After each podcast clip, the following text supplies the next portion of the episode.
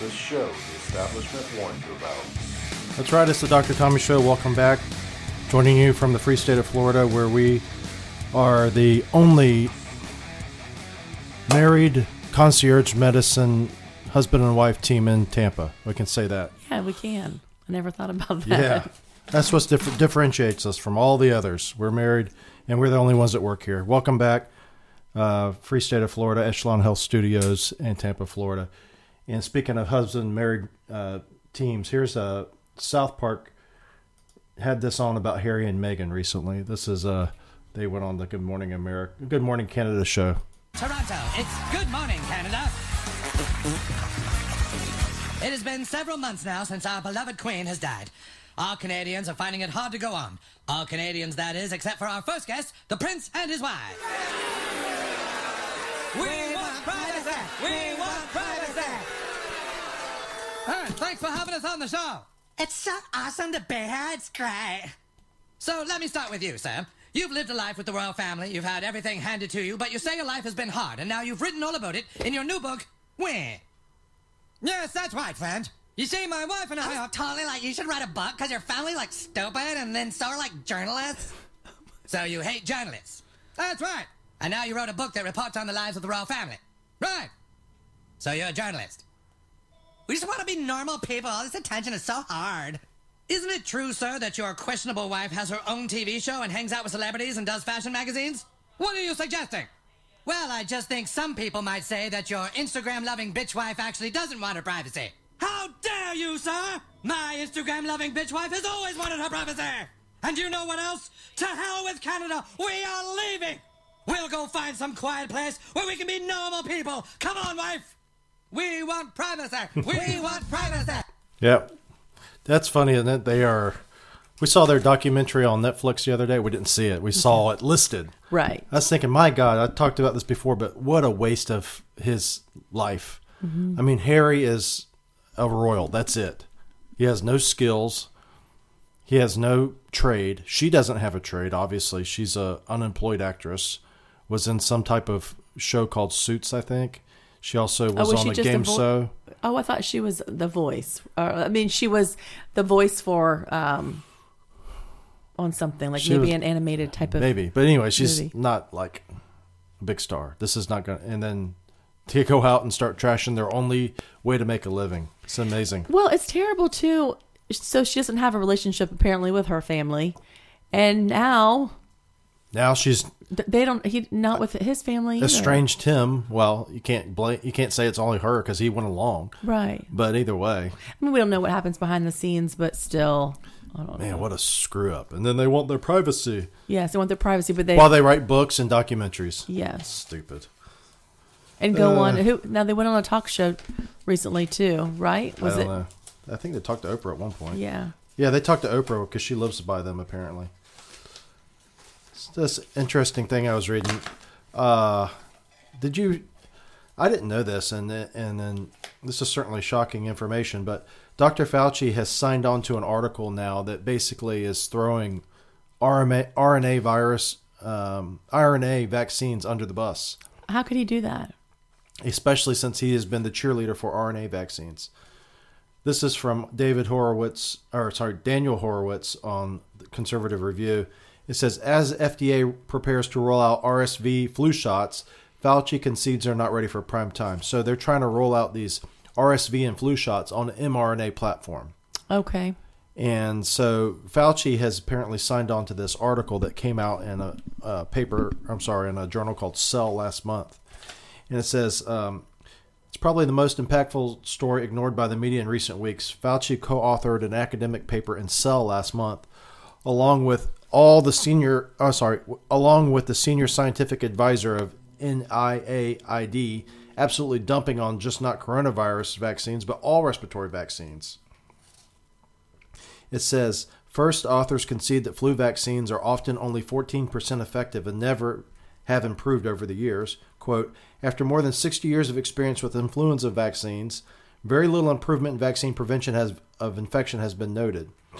They go on to admit that the vaunted COVID shots are in the same boat. Deficiencies in these vaccines reminiscent reminiscent of influenza vaccines have become apparent. The vaccines for these two very different viruses have common characteristics. They ex- elicit incomplete and short lived protection. Now, how about that? So, the whole COVID cult, I, I would say, has been built on the vaccine. The whole COVID uh, theocracy, the whole COVID regulatory regime, the whole everything about how to treat COVID has been built on the vaccine because everything that you do must be predicated on you getting the vaccine first. Well, maybe he's not getting any um, special funding anymore, too. Now that he's retired. Yeah. And now he's ready to spill the beans. Who knows? Isn't this shocking, though? Yes. I find this information shocking. Yes. It says, Remember to this very day, we have children being kicked out of daycares, people being denied organ transplants, and hospital workers losing their jobs on account of a premise that Fauci quite blatantly admits was false all along. I'm not surprised. I didn't trust Fauci to, from the very beginning. A little rat. Yeah, but you, you would think that he would have the sense not to go out and, and Say author a paper. Right. You know, he's not. This wasn't leaked information in some type of uh, private email to someone. He published this in a paper. Oh, Well, it doesn't make sense, though. It doesn't make sense, does it? But like you said, maybe the funding dried up. Maybe the hush money dried up. Who knows? I don't know, though. I mean, what? Why does he think this now? Well, he probably thought it all along. The question is, is why did he not say it before when he was on TV telling us that we have to get these vaccines if we want to move forward with our life, if we want to be able to join civilized society again, we have to do these vaccines. That's the real question: is why? Why now? Because he's probably known this the whole time. Right. It's just like when he first came out, he said, you know, when he had the first interview about masks, they asked him, should we wear masks for a coronavirus vac- outbreak? And in a uh, a sudden uh, uh, a one off honest moment, he said, no, they're useless. He said, in a respiratory pandemic, masks are useless essentially for everyday use. And yet that became along with it's like the three Well, then, tiered but stool. then two years later, double mask. Right, triple mask. It was you know the the three tiered stool or the three legged stool of uh, the COVID theocracy was get your vaccine, wear your mask, and what else? Uh, social distance. Social distance, six feet. Viruses can't go six feet. I know. Five feet, they're on you. We were just talking the other day. Remember, we were um, laughing about uh, when we would go to grocery stores. You know, you had to walk the, you know, Yeah, one way down this one way, aisle. Yeah, Traffic had to all and then people would yell at you for going the wrong way. Yeah, they'd let you know.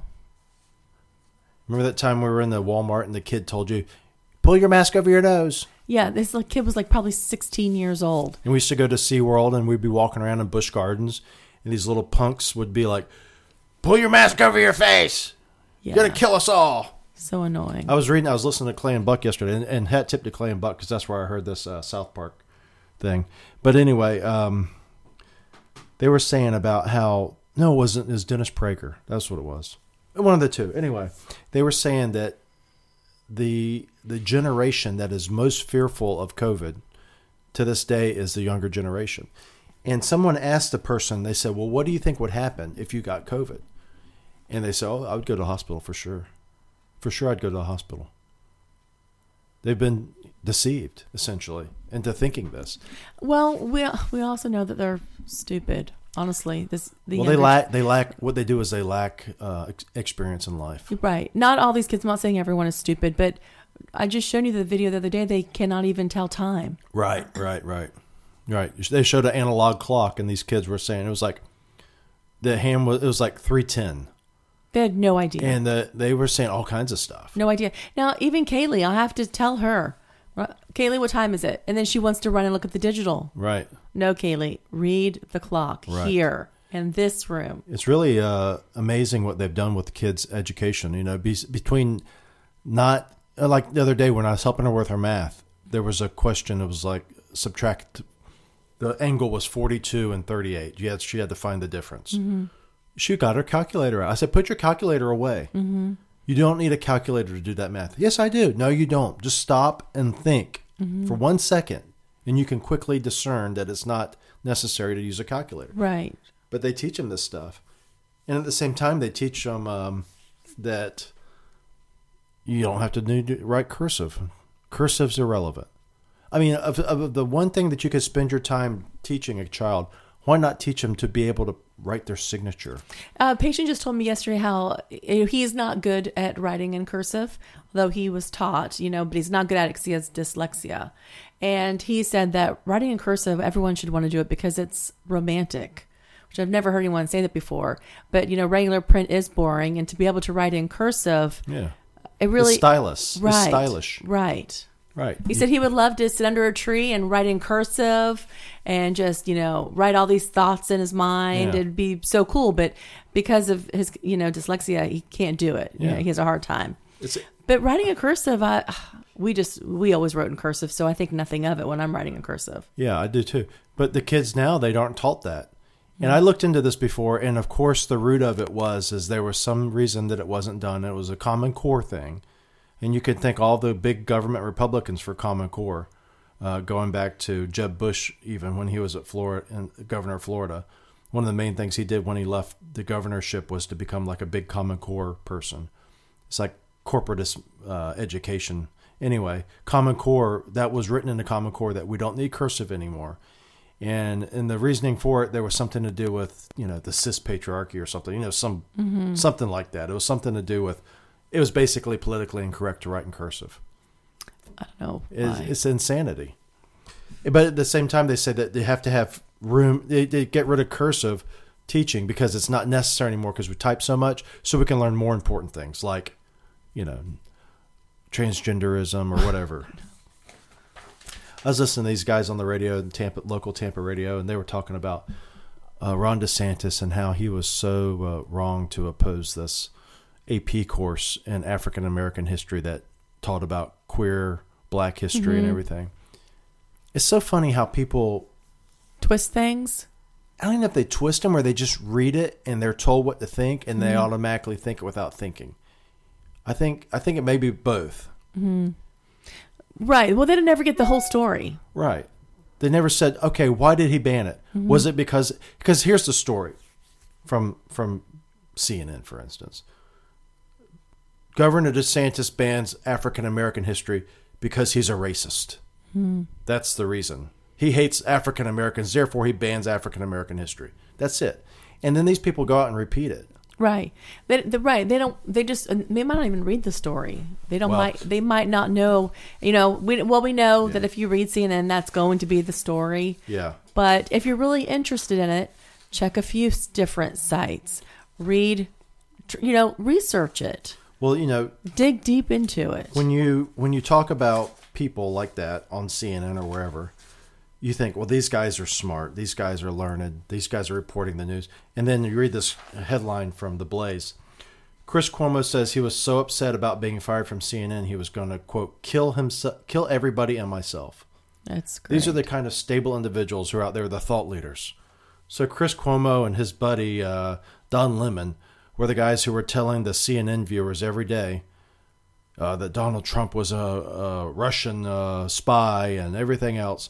It just shows you the depth of their intellect. Mm-hmm. As this guy is so unhinged that he was going to kill himself and everybody because he got fired from his job. Isn't that crazy? Eh, But he was fired though. It was deserving, and he knows that it was deserving. Yeah. I mean, so and he has another job lined up. I mean, he wants to kill everyone else because he was fired. It's just weird though to even say that, to admit that. You shouldn't admit that. You should. Uh, Yes, if you have if you have crazy thoughts like that, keep Yeah. it to yourself. he was talking to Anthony Scaramucci, who was the uh, former White House communications director for Donald Trump for like seven days, and he said that, uh, and I really had to fight against that because you know, like, just like you did, I got so many people counting on me. He's talking about when he got fired, I guess. I've learned I had to accept it. I had to accept it because I was going to kill everybody, including myself. Things can consume you. And then he says this Italians are so passionate. So he throws Italians under the bus for his homicidal, suicidal thoughts. Who's counting on him? I know that his family is counting on him, and maybe some friends. But isn't that the way it is for everyone? Yeah. Every, most everyone has family and friends. Is he referring to his audience as counting on him? Probably, probably. He probably felt like that there was People are people around waiting for Chris Cuomo to come on, and then somebody else came on. They're like, "Where's Chris? Where's Uh, maybe Chris?" they, and then they were it- jumping it off prob- buildings. It probably is the case to some extent. You know, people like him, I'm sure, But um, no, I'm not a fan of Chris Cuomo But just or his brother. but- and I think that both both brothers got what they deserved. Yeah, finally. Things do happen. Things come around. Just like we were talking about the other day. Sometimes it comes around in fast forward motion. Yes. Eventually, though, Sometimes it takes a while. catch up with you. Sometimes it comes fast at you, so fast. Um, but yeah, so I don't know. You know, this whole thing though about believing the the press and believing the experts and everything. You remember Hunter Hunter's Biden's laptop, Ha- know? Yes, we know. We and then and remember how the media covered it immediately, saying it was Russian disinformation, Right. And then they went out and got these fifty-one former intelligence agency members, or they call them the intelligence community. Listen to this. This is from the Gateway Pundit.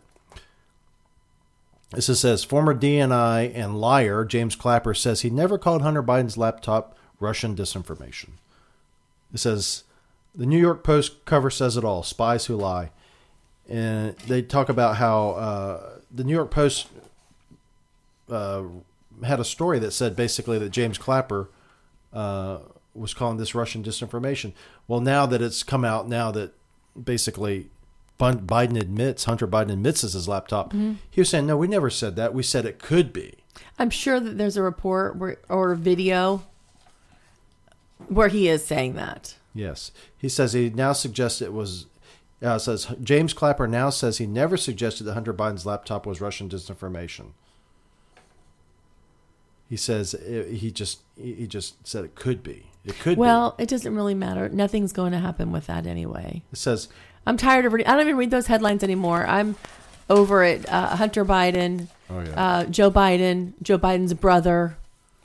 But they, they- they, know, keep they- coming. They keep coming. They're never going to be uh, prosecuted, though. No, nothing. They just. I keep reading these headlines, but nothing happens. This is what Clapper Meanwhile, we have the FBI showing up at our patient's home Yes. for you know something stupid that she didn't even do, take part in.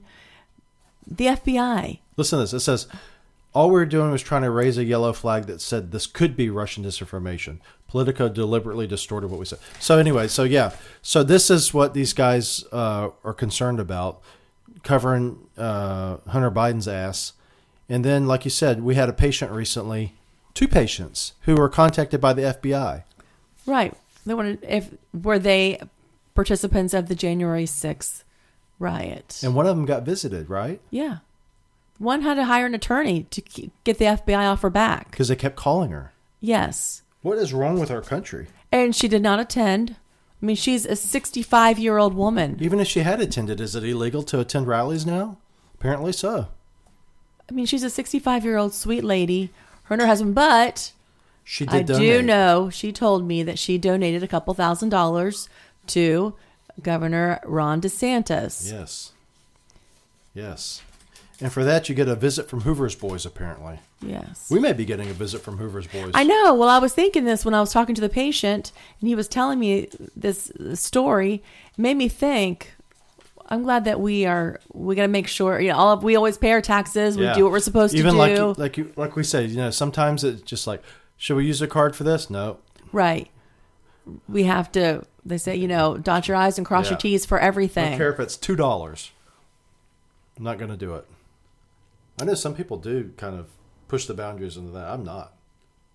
Well, you know, whenever- using their business to cover for things that aren't business? Oh hell no, never. No right. way. Well, one of our patients is a lawyer. He said um, he had said to me that as long as you, you know, they're not going to look through it, you know, your taxes with a fine tooth comb, and as long as your taxes are about the same Yeah. every year, You didn't go from making, you know, uh, a five hundred thousand to twenty million over one right, year. right, right.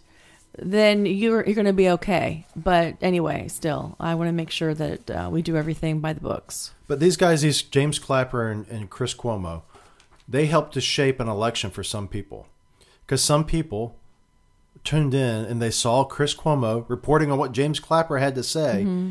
and believed it, just like they believed Dr. Fauci when he said, "Get this vaccine; it's going to save your life." And then all three of these guys. Oh, do you know how many hashtags I see in Fauci? Vex, Fauci, uh, hashtag Fauci. hashtag Fauci vaccine. You know, people Yeah. were like, you know, gung ho for Dr. Fauci. Yeah. Um, and people took his advice. Yeah. And then these, there's all kinds of stuff about these COVID shots that we're learning now. It says that the uh, numerous shots may tamp down the T cell responses. This is back from this article from uh, Daniel Horowitz. So apparently, the more shots that you get of a certain uh, COVID vaccine, the more your T cell response goes down. Well, unfortunately, though, you know, we have some patients. I think the majority of our patients have probably three, right? Three vaccines. Um, but I know that in order to travel, you had to get those boosters. Yes. You know, you had no way around it. Even if you had high levels of antibodies yes. from your vaccines and or maybe uh, you know a post infection, they still wanted you to get the vaccine. This is about this is not T cell about the COVID. This is T cell. This is about the flu shots. Okay, so now what they're trying to do is they're trying to make the flu shots and RSV shots on an mRNA platform What's wrong with the way they are now? because there's no cash in it. I guess. I mean, they uh, people get flu shots. I, know, mean, but this is brand get- new, so you can charge more for it. It's a brand new vaccine. I mean, there's a lot of people who faithfully get their flu vaccine every year. It says numerous flu shot studies warn about the shots tamping down the T cell responses and making people more vulnerable to infection. Listen to this. Moderna's clinical trial of COVID shots for babies seemed to be associated with a dramatic increase in RSV cases, which seemed to play out globally during the off season surge of RSV in the summer of 2021 and early fall of 2022. I need to research more about RSV. I thought, I remember anyway, when I worked in pediatrics years ago, that RSV vaccines were only for those um, like babies that were preemies or were uh, born with lung conditions. I didn't think that RSV was given to every single infant. I don't think it is. I don't think it is. Anyway, that this uh but this know, this article's troubling because it shows that Fauci knew a whole lot more than what he's let on that he knew and then he just just pretended like none of this existed. None of this knowledge that he had existed. You know, there's this thing about you know, which is which is what I explain to patients too. It talk, he talks about in this article about he says we must think outside the box to make next generation vaccines. This is from the article. Cell and cell we must think outside the box to make next generation vaccines that elicit immune protection against viruses that survive in human populations because of their ability to remain significantly outside of the full protective reach of human innate and adaptive immunity so what he's talking about is these uh, these viruses can mutate quickly. So you can't have immunity to something that's changing. It's, you know, it's mutating so rapidly, you can't have immunity built up to it. And they're saying, well, we have to make vaccines that can do that. But you can't always Right, beat the nature. Right. Well, the- we know that about the flu vaccine. We know that it's always an estimate. Yeah. You know, they are predicting what kind of what strain is going to be there. You know, the following flu season. So it's never been 100% effective. It's Yeah, always it- been 50 to 60% effective. It's like the society we live in is so so desirous of having a medication or a treatment for everything that exists. Well, that's absolutely true. And if it, even if it even if they admit here that look, we can't even do it. Even the human body human body can't produce immunity to this. Mm-hmm. But we're going to try to find a vaccine that can. Yeah. Exercise, which we need to do, by the way. Exercise, eat healthy. Those two things alone will help keep you healthy. Now, you, Yeah. you can still get COVID. Obviously, you can still get the flu, but wash your hands, exercise, eat healthy. Those things will help you stay healthy. Yeah. I don't think, I mean, I haven't got the flu shot and I don't know when. Maybe when I was pregnant with Olivia, but I'm not. I'm not one to get the flu vaccine for myself or my or, or for the kids every year. I feel like if you do that every year, how can you possibly protect yourself ever from the flu? Yeah. If you get a flu vaccine every single year, Yeah. and then let's say one year you're not able to get it for whatever reason, I feel like you're more likely to just get hit with it big time and hard. Yeah.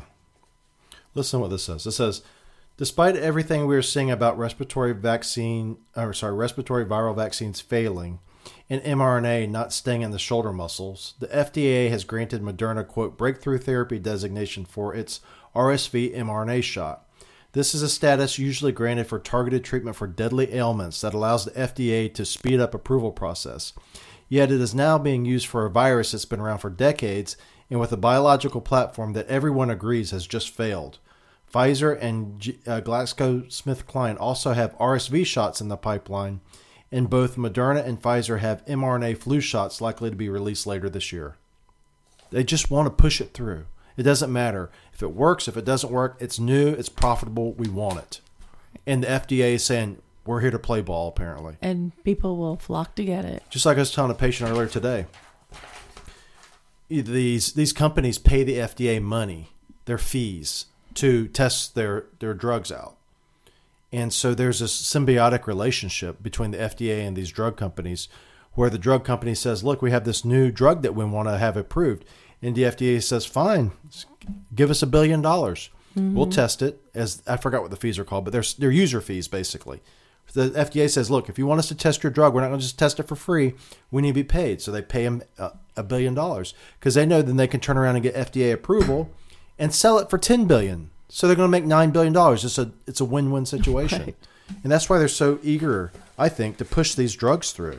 Despite like what Horowitz has raised here, the problems of mRNA not staying in the muscle, the problems of them not working at all because of what mm-hmm. Fauci's article just wrote, what he wrote in his article. It's crazy. Yeah, it- it's really crazy. There used to be people that were against drug companies. Now drug companies are seen as like uh, angels, essentially. I know. I mean, Remember you- back when drug companies, people were s- skeptical of them? Yes. I mean, they blocked them from most medical offices. They didn't want their reps to come in and talk about their drugs. Right now, they're just best friends. Isn't that amazing how that works? Yeah. What a difference a few billion dollars can make. Uh, this is interesting. I was reading this. This is from uh, something called cheatsheet.com. It says Taylor Sheridan was so insulted by the suits behind Sons of Anarchy, he made a decision that would change his life forever. So Taylor Sheridan is the creator, uh, co-creator of Yellowstone, and the creator of 1883, and the creator of 1923, and the creator of Tulsa King and the creator of uh, Mayor of Kingstown and the screenwriter for uh, Wind River, I think, and the screenwriter for uh, something else. Anyway, Hell or High Water. So Taylor Sheridan's like this hot commodity, but he used to be an actor. I didn't know that um, the Sons of Anarchy. I didn't know that he was in that. So he was an actor in Sons of Anarchy. He, had a, he was a, as a police officer. And he says that uh, basically he was in this show and he was getting paid very little. And they, they told him, you know, basically, you know, you're not gonna you're not gonna be able to uh, make any more money. So he said, you know what, the hell with you guys. It says uh, the Texas native explained that Holly was telling him that a career in front of the camera wasn't going to happen. He says the Son of Anarchy execs were offering him what he thought was a very unfair wage. It was less than virtually every other person on the show, and not enough for me to quit my second job. So the business affairs attorney, who I won't name here, uh, told me, told my attorney, look, there's kids on the Cartoon Network making more than you're offering this guy. This guy goes, I know you're right, and he probably deserves to make more, but we're not going to pay him more because guess what? He's not worth more. That's what he's worth. There's 50 of him. He's number 11 on the call sheet. That's what this guy is, and that's all he'll ever going to be. That's all he's ever going to be. And that's really when I quit. It wasn't so much over money, it was so much more than how the business saw me. Isn't that interesting? Mm-hmm. Yeah, but he he obviously likes it a little bit because he did um, do some acting in Yellowstone. Well, he says that he acts on Yellowstone only. Well, he says it's here. He says it later in the article that he just does it when he, when no one else can do it. He says that he, he needs to do it whenever, like, if they needed someone to be like someone who's really good on a horse. There's no other actors that because he was, he's a cowboy Right. heart, or or by training. I've read that in some other one. Anyway, he was saying that basically the reason that he does it is because he has. Oh, here's a. The only reason I'm in front of the camera playing the horse trainer Travis is because I grew up on a ranch riding horses. There's just not another actor there, actor out there who could do those things on a horse. But he was in 1883, and he wasn't riding a horse special. He was some type of a mm-hmm. frontiersman. So Yeah, so we need to catch up on 1923. we only have two episodes down. Right. And then the summer Yellowstone will come out, right? Yellowstone Yeah. Part 2. I think in somewhere, yeah. And then after, so two more episodes of 1923, and that's it. We're done. No, no, no. We've only done two episodes. Oh, how many are there? I don't know. Ten maybe? Oh gosh, Eight? I don't know. I'm just not that into 1923 as much as the others. Hmm, I like them. Yeah, I guess they're all right. Nobody's been killed yet. Well, I know you like to well, see. they did hang some cowboys. Right. I know you are all about. One of my Killing. fav- one of my favorite uh, episodes or scenes from all those Yellowstone universe is in 1883 when Billy Bob Thornton was that sheriff. Remember, and some Mm-hmm. Yes. guys had come into the camp where Tim McGraw and his family were staying, and they shot up some people. Yes. and then they went into town and they were looking for these people, Mm-hmm. and uh, so they went and met the local sheriff, and Billy Bob Thornton's in there, and he just says, uh, "All right, let's go find them." So they go down there, and he says, he points him out, and Billy Bob just shoots him on sight. but that apparently was a real sheriff in history. that yeah. guy who who is playing. So Yeah, so- I mean, I the killing is fine with me. I don't care, but um, yeah. Well, men and women are different. That's why there's Oxygen Network and everything else. My dad used to say. My dad used to say that that women love drama. You know those shows. Mm-hmm. He says all those shows are always about some. You know. It's true. My sister encouraged me to watch. Um, oh gosh, now I can't even remember the name. you're telling me. Amsterdam. Yeah. And New Amsterdam. New right? Amsterdam, yes.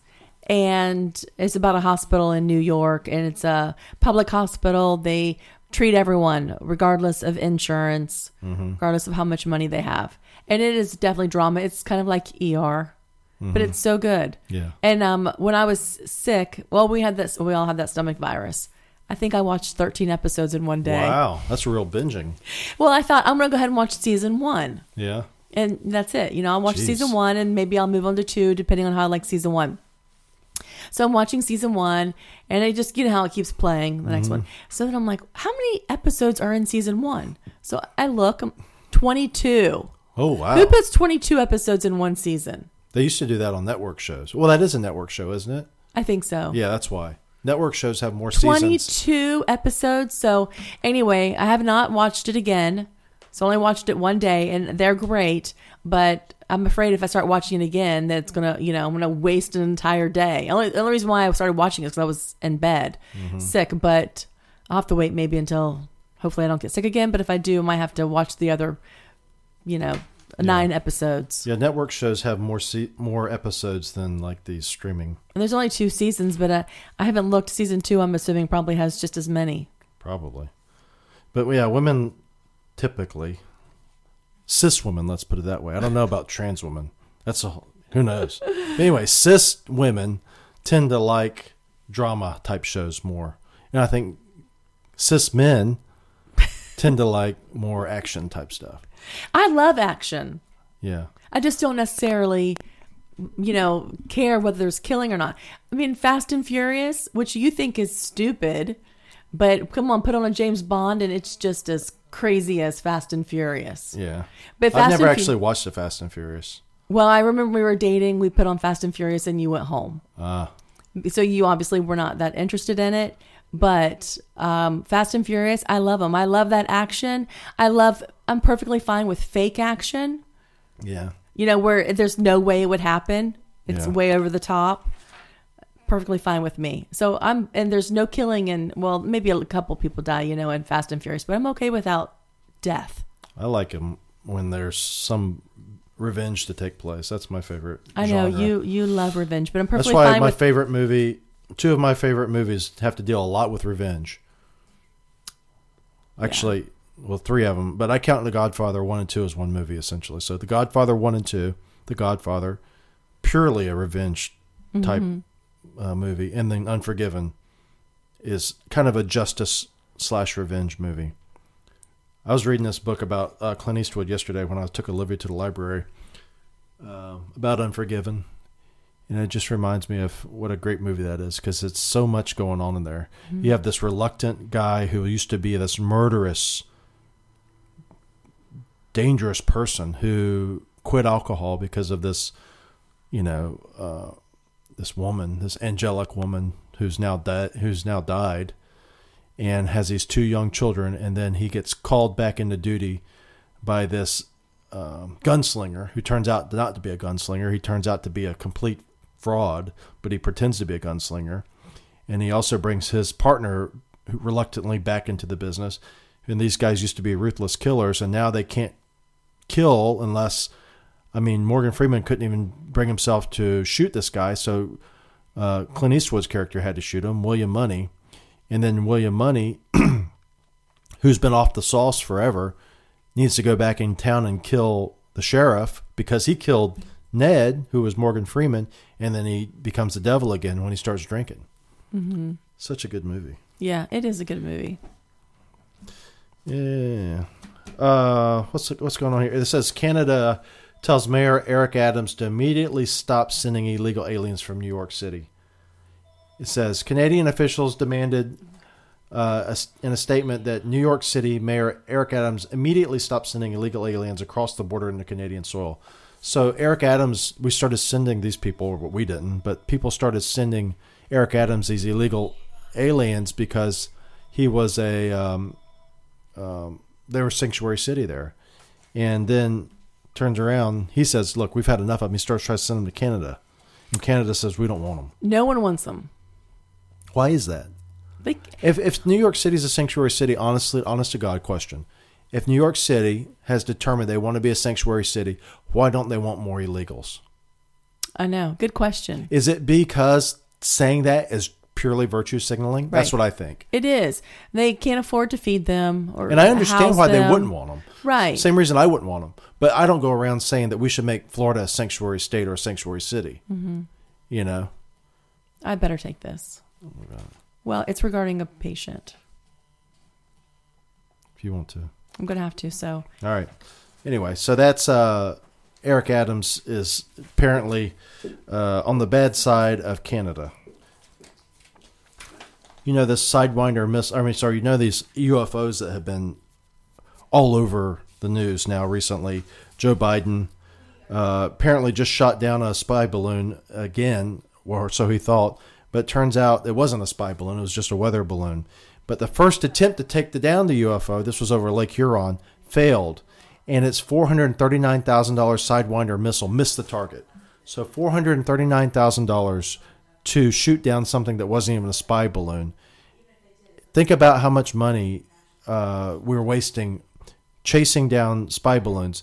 And uh, this is just one episode of it. They shot down three other spy balloons, quote unquote, but they weren't spy balloons.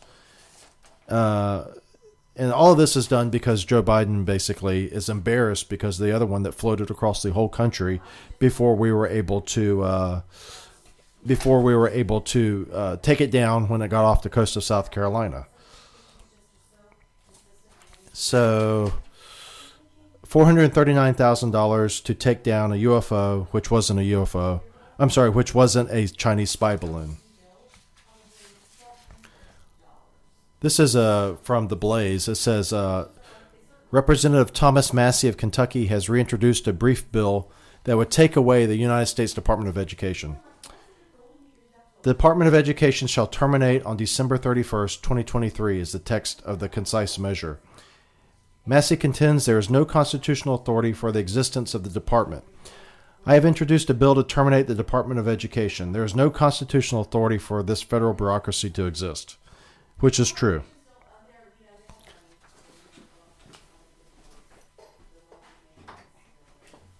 So he's introduced a bill now to get rid of the Department of Education. I think when most people hear that, they think that Thomas Massie is against education, and that's what people try to correlate departments of education with. Because they'll say, "Well, you're against the Department of Education. That must mean that you don't want education." Uh, actually, what that means is we don't want educational bureaucracy. I was just reading this article. This is another article we have in here.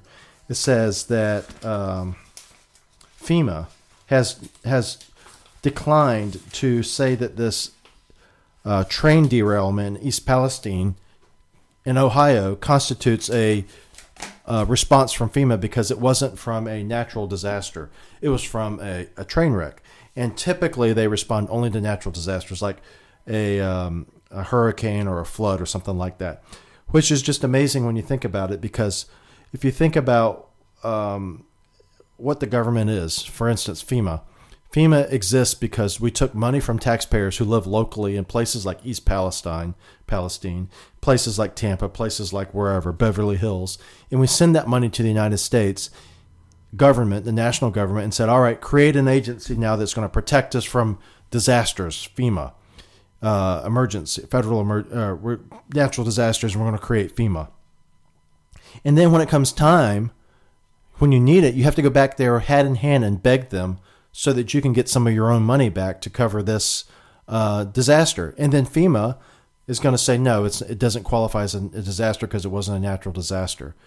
And the same thing with this Department of Education. We take money from local residents and states and uh, cities all across the gov- uh, United States, and we send it to Washington, D.C. to create a National Department of Education, which doesn't educate. It's just like the Department of Energy. Department of Energy doesn't produce energy. Department of Education doesn't educate. Uh, think about it. Department of Health and Human Services basically uh, regulates health and human services, doesn't doesn't promote or doesn't provide any. But all these things are done on the national level, and they're unconstitutional because there's enumerated powers in the Constitution. Um, uh, Kaylee was just doing a, a report on the Constitution and the amendments, and the Tenth Amendment says the powers not delegated uh, by the uh, or the powers not enumerated in this Constitution to the federal government are hereby resigned to the states or the people. But here we go. We have this Department of Education, which has existed since, when was it, the 70s, 1972, I think. And people just think that if you go out there and you say that we want to eliminate Department of Education, that, oh, you're against education. It's back to that point about uh, Governor DeSantis, where you say that, well, Governor DeSantis doesn't want to have the African American histories course, so therefore he's a racist because he doesn't want African American history. When in actuality, he just doesn't want African American history to be covered in a way that is not historical, not about history. When you're talking about the queer theory of blackness, that's not about African American history. That's about your little niche idea of what you're interested in about blackness or whatever you want to call it. But that's not a general course about African American history. If you want to study that, you could study that in your own little course. But to put that in the high school educational curriculum and call it African American history is dis, is dishonest. But the the cursory read of that would be like, oh, well, Governor DeSantis is against African American history, therefore he's a racist. The same thing about this Massie. He's pushing to eliminate the Department of Education. They'll say, well, he's against education. All of these governmental programs do nothing but suck money out of local uh, local pockets uh, they enrich bureaucracies. They contribute to a bloated government. And not only that, it'd be enough if they just did that. But what they usually do is they make regula- regulatory uh, measures on the small people, us, the citizens, that make our lives difficult, make it more difficult for us to run a business, make it more difficult to us to uh, do different things, um, you know, that are are just live our lives. I was just talking to a patient earlier today. I said, you know, we purport to live in a free country, but reality is we're not really that free. Uh, you know, we have a patient that needed to have her HSA pay for her membership, and in order to do so, she had to go through, jump through all these hoops, and and we had to document all this stuff, and just so allow her HSA, which is a health savings account, pay for her membership fee. And what is a HSA? An HSA is a way to use money tax free to pay for your medical care. That's all it is. And and you think about it, so well, that's that's you know that's that's necessary. You know, we, we have to make sure that we pay taxes. Well, why do we have to pay taxes? Why is it that there's this sudden, uh, not sudden, but over a hundred years now, there's been this desire for Americans to have their incomes taxed, where prior to the Income Tax Act, Americans didn't have their income tax, uh, their income taxed. Uh, the government was able to do all kinds of things through the constitutional authority of taxation, which existed prior to the Income Tax Act. All of the different uh, excise taxes that the government had, and the different uh, levies that were made uh, for for uh, imports and exports and things of that nature. The government lived within its means, but then we created this Income Tax Act, and now I have to spend time, and the patient has to spend time to prove to the government that we should not, we should be able to pay for this medical care without taxes so that you don't have to, uh, so that we can pay for this uh, medication or this medical care with money that hasn't been taxed, our own money. We have to prove to the government that, yes, please let me pay for this medical care with my own money, and please allow me to use tax-free money. And here's how I'm going to show you. That's not a that's not a free country. You know, we don't live in a free country as as free as you'd think it is. Um, you know, when when you can't uh, when you when you can't write things on the internet, when you when you can't donate to certain uh, political uh, activities without having the Hoover's boys show up on your doorstep, that's not freedom. That's not that's not freedom that I want to live under. I want to live under true freedom. Imagine how free would be, how prosperous would be if the IRS was to go away.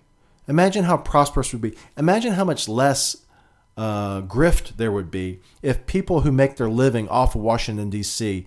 and the uh, uh, the industries that Washington D.C. basically allows to thrive through taxpayer dollars. Imagine if those taxpayer dollars were instead used by those individuals to do what they wish, to do whatever, and let the markets just flourish.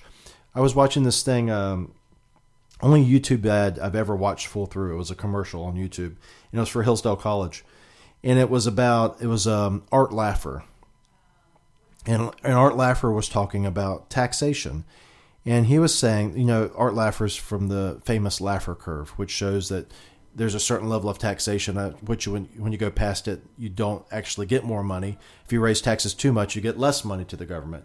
Anyway, Art Laffer was on TV or on this commercial, and he was talking about how when you tax people and you take uh, you redistribute wealth. If you redistribute wealth the way that is the, the complete redistribution, the income level that you will eventually reach is zero. Because if you redistribute wealth from someone, and it shouldn't be called redistribution because that assumes at some point it was distributed. Like people got in line ahead of you and got more money than you, and then you redistributed. That's not how money is made. That's not how uh, wealth is acquired. Wealth is acquired uh, initially, at least, through labor and work and value, and then you can pass it on to whatever you want with it. But he was saying basically when you take money from some person and give it to somebody else, you incentivize the person from whom you took the money from to make less money because they don't people aren't going to work so you can take more money from them. At the same time, that money that you took from that person and gave to someone else incentivizes that person to work less. So eventually, if you were to make things equal, quote unquote, and and take more money from people and give them uh, and, and and take the more money more and more money from people who have it and give it more and more money to people who don't have it, eventually the income level is going to be zero because no one's going to work. People aren't going to work so they can get taxed more, and the people who are getting benefits certainly aren't going to work because they have all their needs taken care of. But that's the same thing that happens with government. If you think about all the money that we pay in taxes, think about all the money that you pay in taxes for needless things, so that we can send four hundred thirty thousand dollars, four hundred thirty nine thousand dollars Sidewinder missiles to miss their damn target, which is a weather balloon over Lake Huron. Think about all the money that you can save if the Department of Education didn't exist. Think about all the money that you could have, us collectively, and that we could use for productive things, not sending them to Washington to be wasted. There are a few people that make a lot of money off that, but it's not for the greater good. It's like the broken window fallacy, you know, where you say uh, there's these people gathered around this uh, shop and um, there's a broken window, and the uh, people are gathered around. They say, "Well, this is terrible. There's a broken window. Someone came and vandalized this business over the night."